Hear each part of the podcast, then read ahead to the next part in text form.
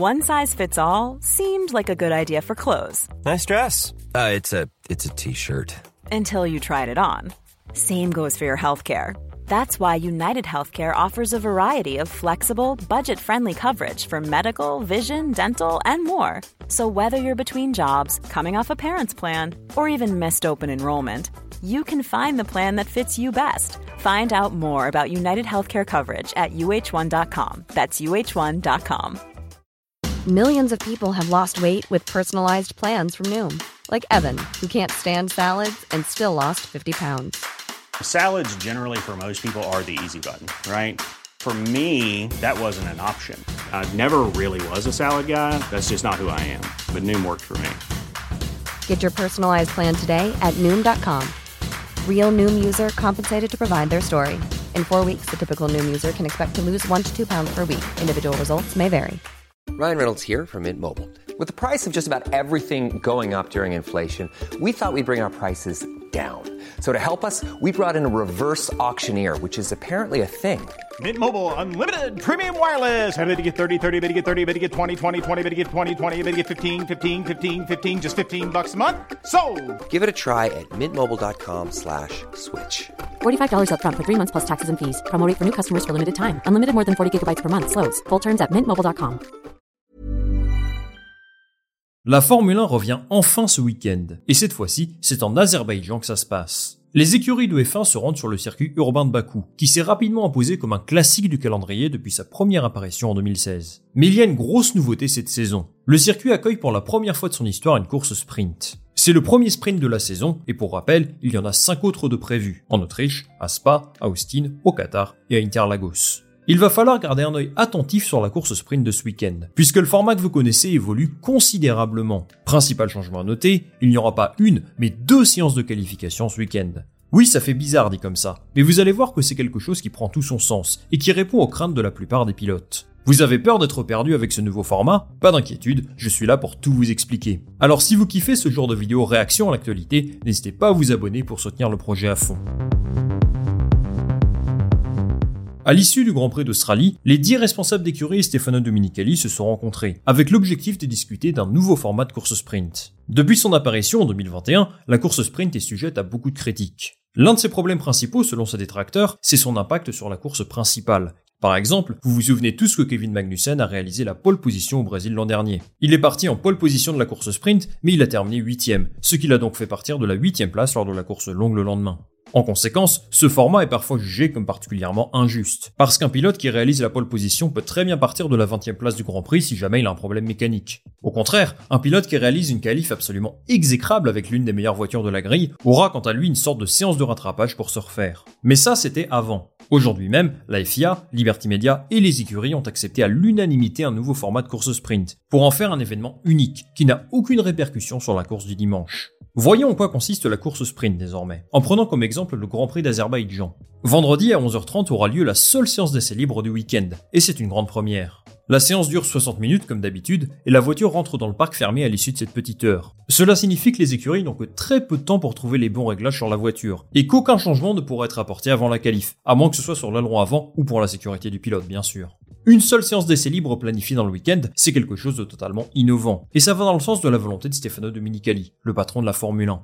Pour rappel, il souhaite supprimer les séances d'essai libres, qui ne sont pas suffisamment intéressantes pour les spectateurs à son goût. Mais on s'éloigne du sujet, j'ai déjà consacré une vidéo sur les essais libres, donc je vous invite à aller voir ça si ce n'est pas déjà fait.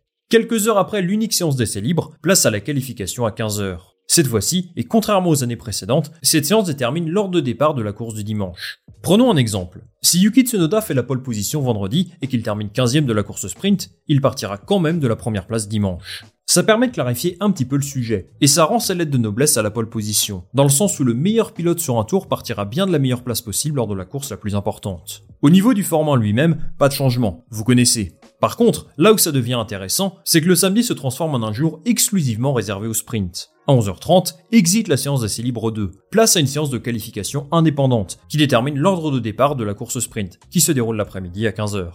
Cette initiative a trois objectifs. Premièrement, il y a avant tout le divertissement, apporter encore plus de piment en piste et permettre aux spectateurs de s'amuser toujours davantage tout le long du week-end. C'est un message clairement assumé par Stefano Dominicali, alors voir l'AFP de sauter n'a rien d'étonnant.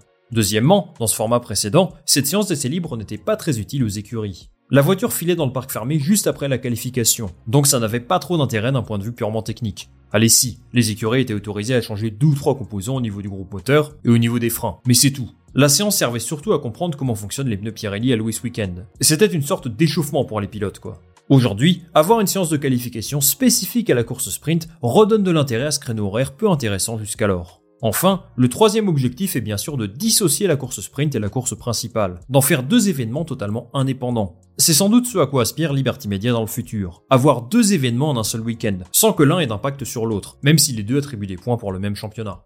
Ce format de qualification spécial sprint est différent de ce qui se fait habituellement. D'abord, c'est plus court, 12 minutes pour la Q1, 10 minutes pour la Q2 et 8 minutes seulement pour la Q3. Ensuite, il y a des changements au niveau de l'utilisation des pneus. 12 trains sont disponibles au lieu de 13 et les pilotes doivent obligatoirement rouler en médium en Q1 et Q2, puis en pneu tendre en Q3. En ce qui concerne les pénalités attribuées pendant cette course sprint, les commissaires feront le maximum pour qu'elles soient purgées durant le sprint, toujours avec cet objectif de rester indépendant par rapport à la course principale. Dans le cas où ce n'est pas possible, par exemple si un pilote provoque un accident qu'il est contraint d'abandonner, la pénalité est transférée à la course principale du dimanche. Pour les pénalités concernant les changements de pièces, elles s'appliquent uniquement à la course longue. Voilà pour la qualif sprint. Si vous avez d'autres questions là-dessus, n'hésitez pas à me le dire en commentaire. Ready to pop the question? The jewelers at BlueNile.com have got sparkle down to a science with beautiful lab-grown diamonds worthy of your most brilliant moments. Their lab-grown diamonds are independently graded and guaranteed identical to natural diamonds, and they're ready to ship to your door. Go to Bluenile.com and use promo code LISTEN to get $50 off your purchase of $500 or more. That's code LISTEN at Bluenile.com for $50 off. Bluenile.com code LISTEN. Hey, it's Ryan Reynolds, and I'm here with Keith, co star of my upcoming film, If, only in theaters, May 17th. Do you want to tell people the big news? All right, I'll do it. Sign up now and you'll get unlimited for $15 a month in six months of Paramount Plus Essential Plan on us. Mintmobile.com slash switch. Upfront payment of $45 equivalent to $15 per month. Unlimited over 40 gigabytes per month. Face lower speeds. Videos at 480p. Active Mint customers by 531.24 get six months of Paramount Plus Essential Plan. Auto renews after six months. Offer ends May 31st, 2024. Separate Paramount Plus registration required. Terms and conditions apply if rated PG.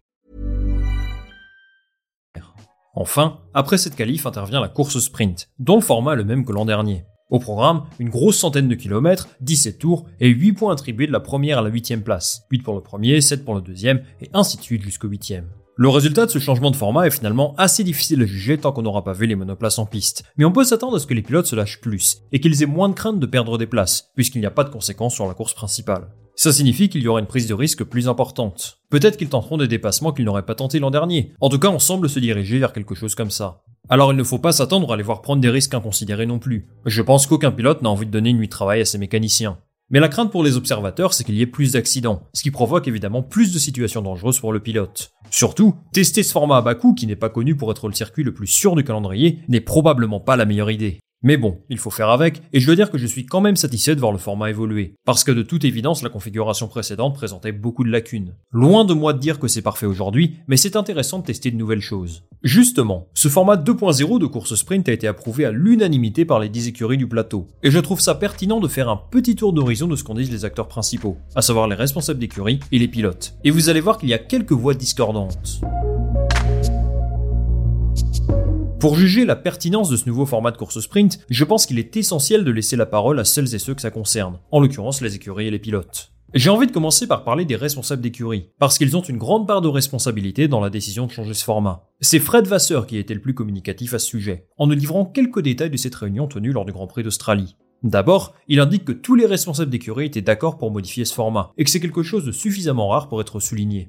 Pour ça, je suis de son avis, et ça prouve quelque chose. Il ne devait pas trop apprécier que le résultat de la course sprint détermine l'ordre de départ de la course de dimanche. Ça présentait plus d'inconvénients que d'avantages. Ensuite, il insiste sur l'importance de créer un format plus dynamique pour les spectateurs et téléspectateurs, en présentant les limites de la science d'essai libre 2 lors d'un week-end en format sprint. Il explique qu'en se mettant à leur place, il s'ennuierait certainement dans son canapé, parce que les spectateurs ne disposent pas des mêmes données que les écuries. On n'a pas accès au niveau de carburant, aux configurations aérodynamiques, aux tests qu'ils sont en train d'effectuer lors des essais libres, donc il estime que ce n'est pas suffisamment attrayant.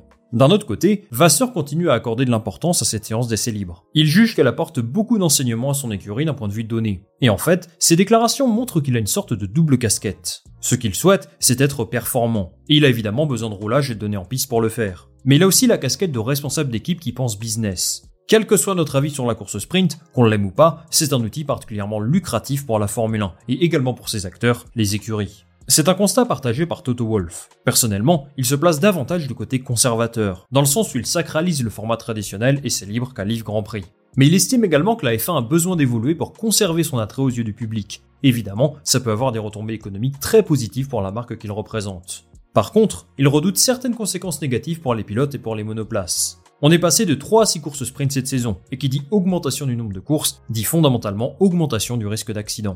Par exemple, la semaine prochaine, il y a une deuxième course consécutive à Miami. Sur le papier, avec le sprint, ça fait quand même 3 courses d'affilée sur un circuit urbain. Je trouve que ce que dit Toto Wolff est assez pertinent. Il faut aussi rappeler que toutes les écuries fonctionnent sous régime de budget plafonné, qui tourne autour des 135 millions de dollars. Une monoplace cassée, ça coûte beaucoup d'argent, et les pilotes vont devoir faire extrêmement attention, parce que ça peut vraiment compromettre une saison s'il y a trop de casse, en particulier pour les plus petites équipes bien sûr. Ça se confirme d'ailleurs du côté des écuries du milieu de bas de tableau. Andrea Stella par exemple ne voit pas forcément d'un bon oeil ce nouveau format pour McLaren. Il ressent pas mal de nervosité, et il juge qu'ils sont davantage en période de test qu'autre chose. Ce qu'il dit est intéressant, parce que ce qu'on va voir ce week-end va offrir des enseignements qui pourraient modifier le format à l'avenir. Ce n'est pas dit que ce qu'on va voir à Bakou sera la même chose que ce qu'on verra au Brésil. Il y aura un avant et un après.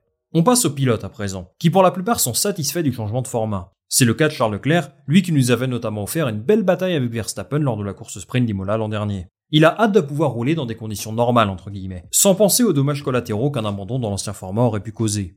De manière générale, tous les pilotes ont plus ou moins déclaré la même chose. De Vries de son côté met l'accent sur l'idée d'offrir encore plus de divertissement aux spectateurs, tandis que Nico Hülkenberg est très heureux de supprimer une séance d'essai libre que lui juge comme totalement inutile. Par contre, je pense que les pilotes ont conscience qu'il s'agit plus d'un test qu'autre chose. Bottas par exemple reste assez mesuré, et s'il approuve l'idée, il attend de voir ce que ça va donner en piste. Max Verstappen est celui qui apprécie le moins ce format. Il ne le cache pas, il n'aime pas du tout les courses sprint. Je pense que c'est intéressant d'avoir un avis un peu contraire, surtout de la part d'un pilote qui a une voix qui porte autant que lui. Regardez ce qu'il dit. Je ne suis pas du tout fan de ce format. Je comprends qu'il veuille que chaque jour soit captivant, mais il est peut-être préférable de raccourcir le week-end, de ne rouler que le samedi et le dimanche et de rendre ces deux jours plus intéressants. Nous nous dirigeons déjà vers des saisons avec 24 ou 25 courses, et si nous commençons à ajouter encore plus de choses, je trouve que ça n'en vaut pas la peine. Voilà pour les avis des uns et des autres. Dites-moi en commentaire si vous êtes plus Team Verstappen ou Team Leclerc, si vous validez ce nouveau format de sprint ou non, ça m'intéresse de savoir ce que vous en pensez.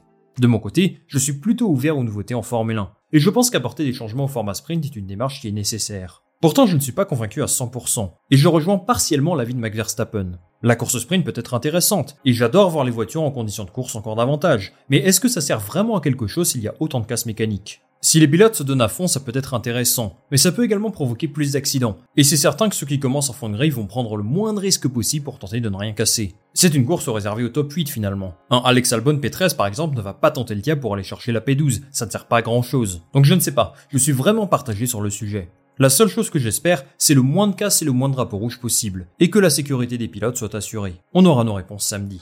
Merci beaucoup d'être resté jusqu'au bout de cette vidéo. Comme d'habitude, si vous souhaitez me soutenir, pensez à vous abonner, ça m'aide énormément pour faire évoluer la chaîne et pour faire décoller le projet. Bien sûr, pensez aussi au like et à partager ça autour de vous, ça fait toujours plaisir.